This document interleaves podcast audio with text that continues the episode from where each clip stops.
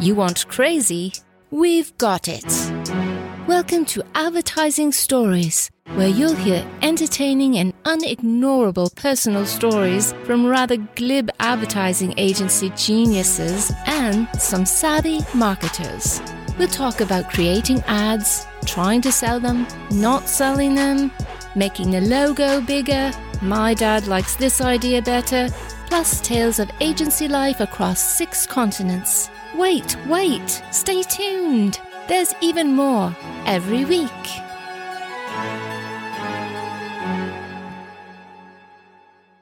Hello from Advertising Stories, which I'm told, by the way, in respect to podcast world, is the number one rated podcast in the world. I mean, I can't believe it because I've only been doing this, you know, like a short period of time. Today we're coming to you from Mexico and Florida. Let's mix it up. This episode talks to one of the surviving, I think he's surviving Mad Men, Michael Donahue. He's also the tallest man in advertising. To put it mildly, Michael has been around. Today, he is a senior director at the ANA, that's the Association of National Advertisers. He's going to explain what that means.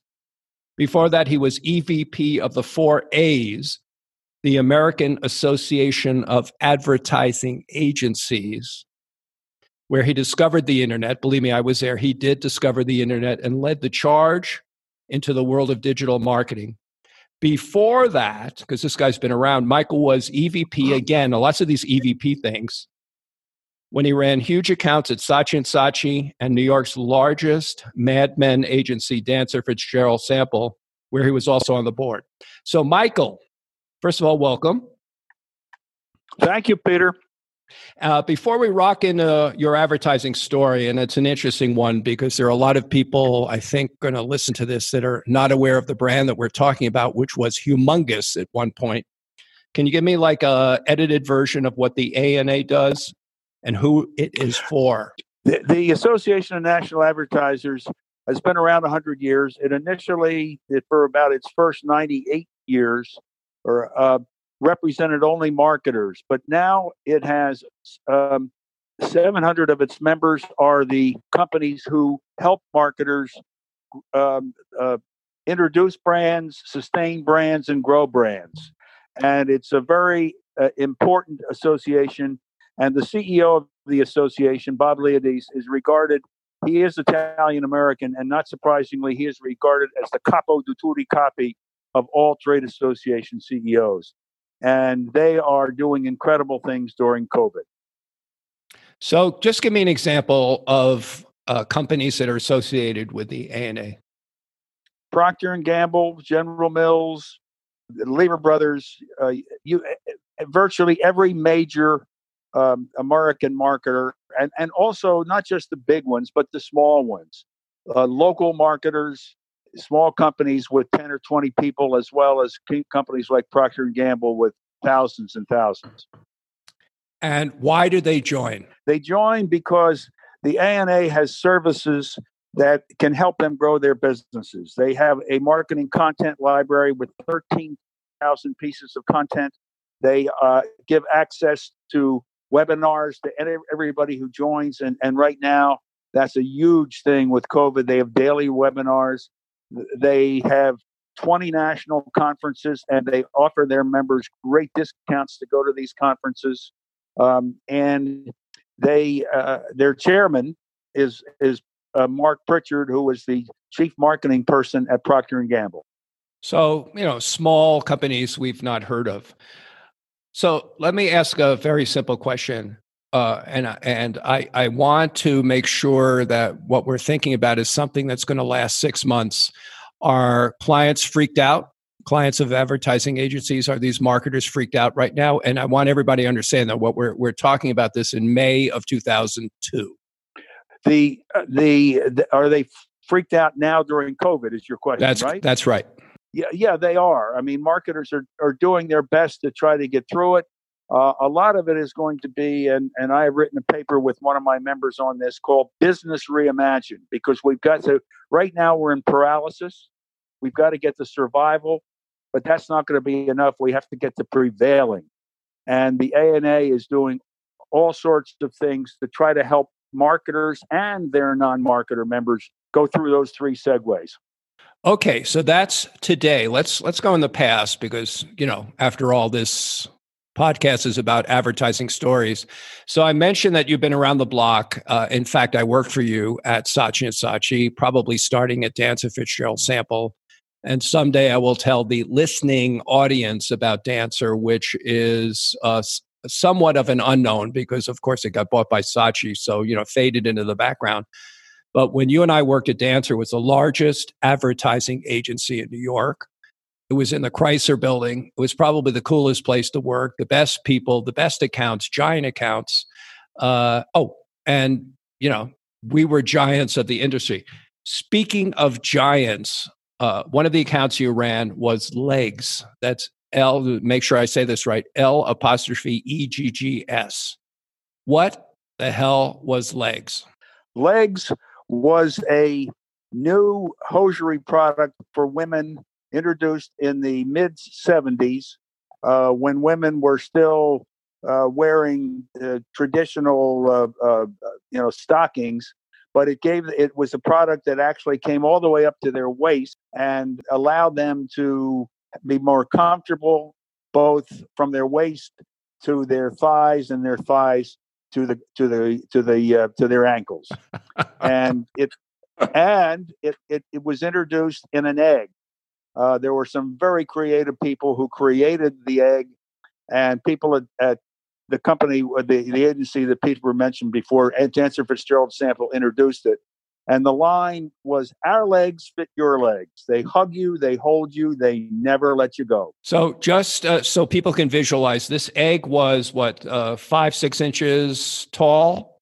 Yeah, well, yeah, no more than that. Probably, yeah, probably five or six inches, no more than that. Yeah. And, and inside the egg Inside the egg was the pair of pantyhose. Okay, so we're talking like a top and a bottom.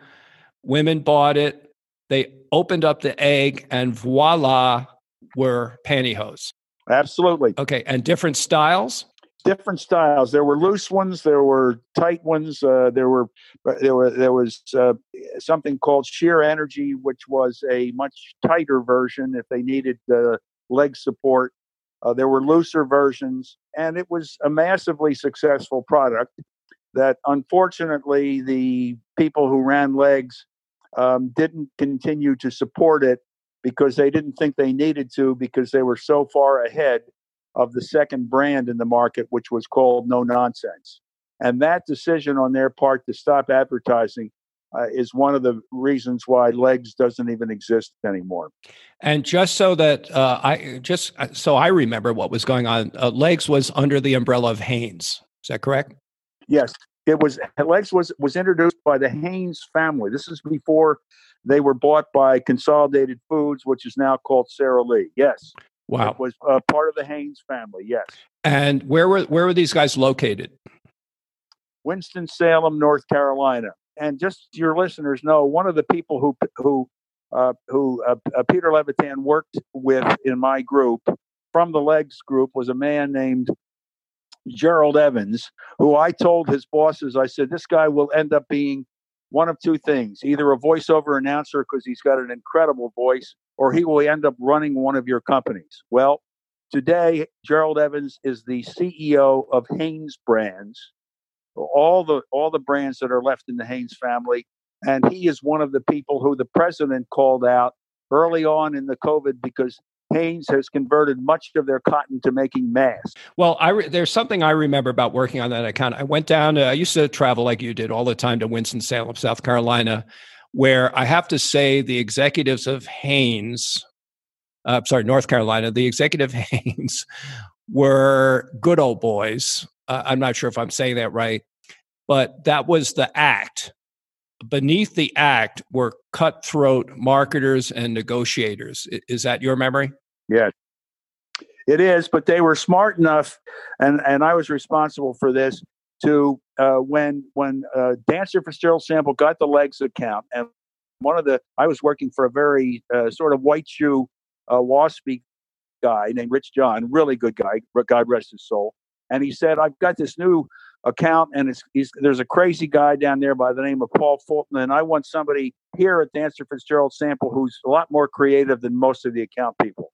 And I said that man is Gary Susnjara, and then the rest is history because Gary ran L'eggs from the very beginning all the way to the end, and ended up being the CEO of the merged uh, uh, of Saatchi and Saatchi for a brief period of time.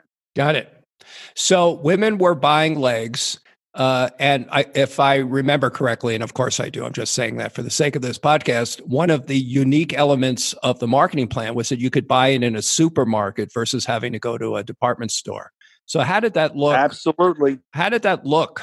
You mean in the supermarket? Yeah. What was that? What was that about? I mean, you took a product from a department in a department store with a salesperson, and then all of a sudden, what did it look like on the shelf?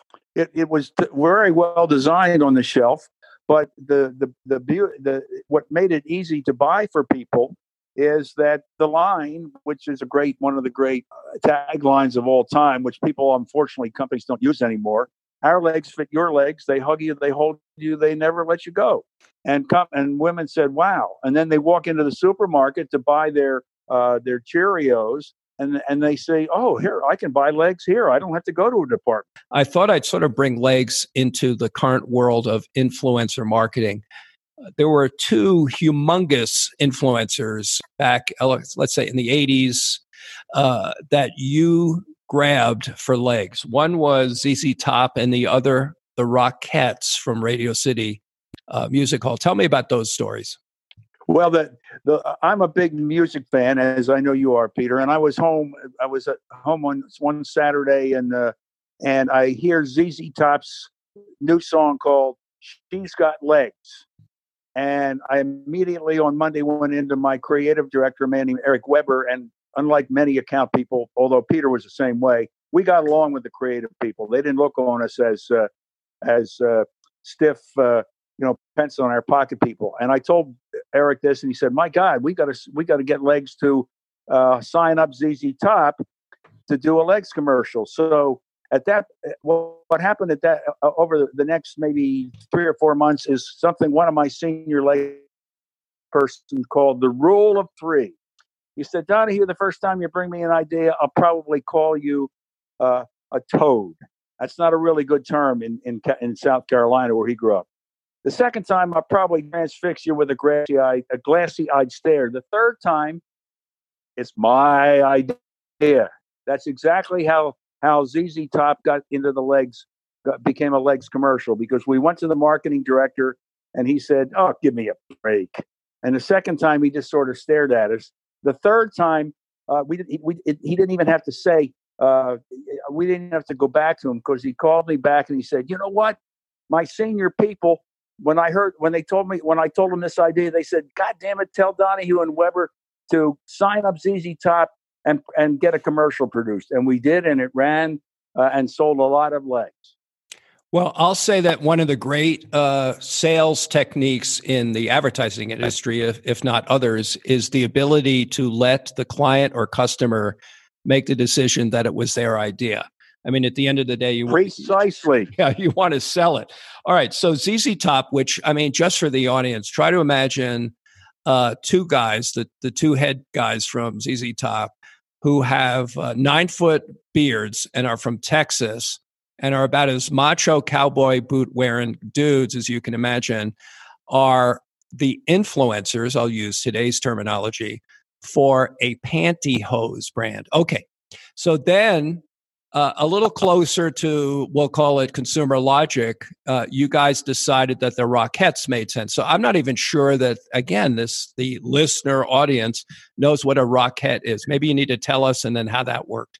Yeah well the, rockettes are a, dancing group that uh, uh belongs and and resides in city music called new york and their Christmas event every year, which is populated by thousands and thousands of people, not just from New York area, but from around the country and even around the world, because there's a a, a whole four week Christmas pad that the Rockettes are in, and they and there are like thirty or forty of these women, and they're incredible dancers, and and it's all about uh, you know, uh, uh, these women, of course, you know, and all you do is see their legs. So it was a good idea for us to see if they would uh, uh, uh join the L'eggs communication parade, and they did. Well, obviously that made sense. So my visual of the Rockettes are, I don't know, 20, 30 women in a line kicking, which I would have to say yes. is about as smart, again, using today's eh, term, as smart an influencer campaign as you could come up with. So women, women dancers wearing product, kicking, running, jumping, uh, makes sense. I guess you know t- today we I don't know about the Rockettes today. There might be might be men and women, but that that's an, that's another story for another podcast. All right, so we're winding down. Um, no, it, yeah, go ahead. Yeah, okay. No, they're still they're still an institution. Uh, in in twenty, they're the same institution in 2019 as they were in 1983 uh, uh, or four when when we brought them on. Yeah. So uh, you know what I wanted to say about L'eggs, and I worked on it for a couple of years, was that. Um, yes, I'm going to agree with you. When you stop advertising, and of course, my advertising listeners are going to, lo- um, advertising agency listeners are going to love this. When you stop advertising, people start to not believe in your brand, not want to buy it, and actually forget about you. But I also thought that there was an interesting moment in time when women started, and these were the 80s again, more women went to work, more women took charge of their life. Uh, more women stepped up, if that's the right word. Uh, you know, I'm sure I'll get shot for this kind of talk, but basically, women went into the workforce and started to ask themselves, why am I wearing this uncomfortable stuff? Uh, so you know, I think brands and people don't seem to understand this. Brands have a, a lifespan. Uh, some brands are not. For, yeah, they do. You know, they're not forever. And uh, so, is that your take a little bit on what happened to L'eggs? Yeah, it is. It, it, it part of it was uh, they could have sold even more from like 1979 through 1985 or six. They had uh, if they had really leaned in hard and, and, and spent more on advertising. Um, and unfortunately, No Nonsense, which was a, a, brand created by an advertising agency, the brand was just almost like the, almost like the L'eggs was, and um, they began to come on. But the point is that, yeah, I the the, the you know uh, fashion changed, uh, women's idea of comfort changed, and everything you said, Peter, is true, and that was that's what finally killed them. Although they were still you know, as recently as two or three years ago, I saw L'eggs hosiery, L'eggs pantyhose on shelves in uh, in Walgreens. So it's still around, but not anymore. Yeah, it wasn't. It it, it was there for a couple of years. Maybe it's still around someplace, but it isn't in Walgreens.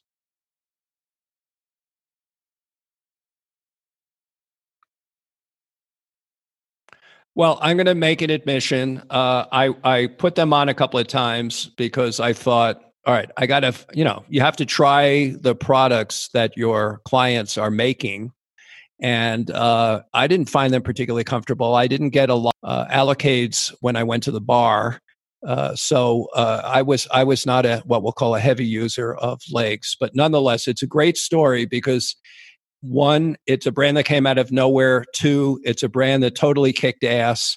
And three, as as I said, there are brands that just sort of go in a death spiral, which is in some cases good, in some cases not good.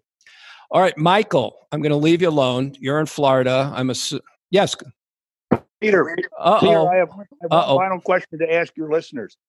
Should should I should I share with them the picture we have of you wearing L'eggs? No, that's one of those sort of um, visuals that's better kept in someone's head. That was Michael Donahue of the Association of National Advertisers. He was in Florida, and I am in Mexico. More on that later. Show notes and some very useful links will go up on my website at peterlevitan.com don't miss any future advertising stories. Sign up where you listen to podcasts. Thanks for stopping by.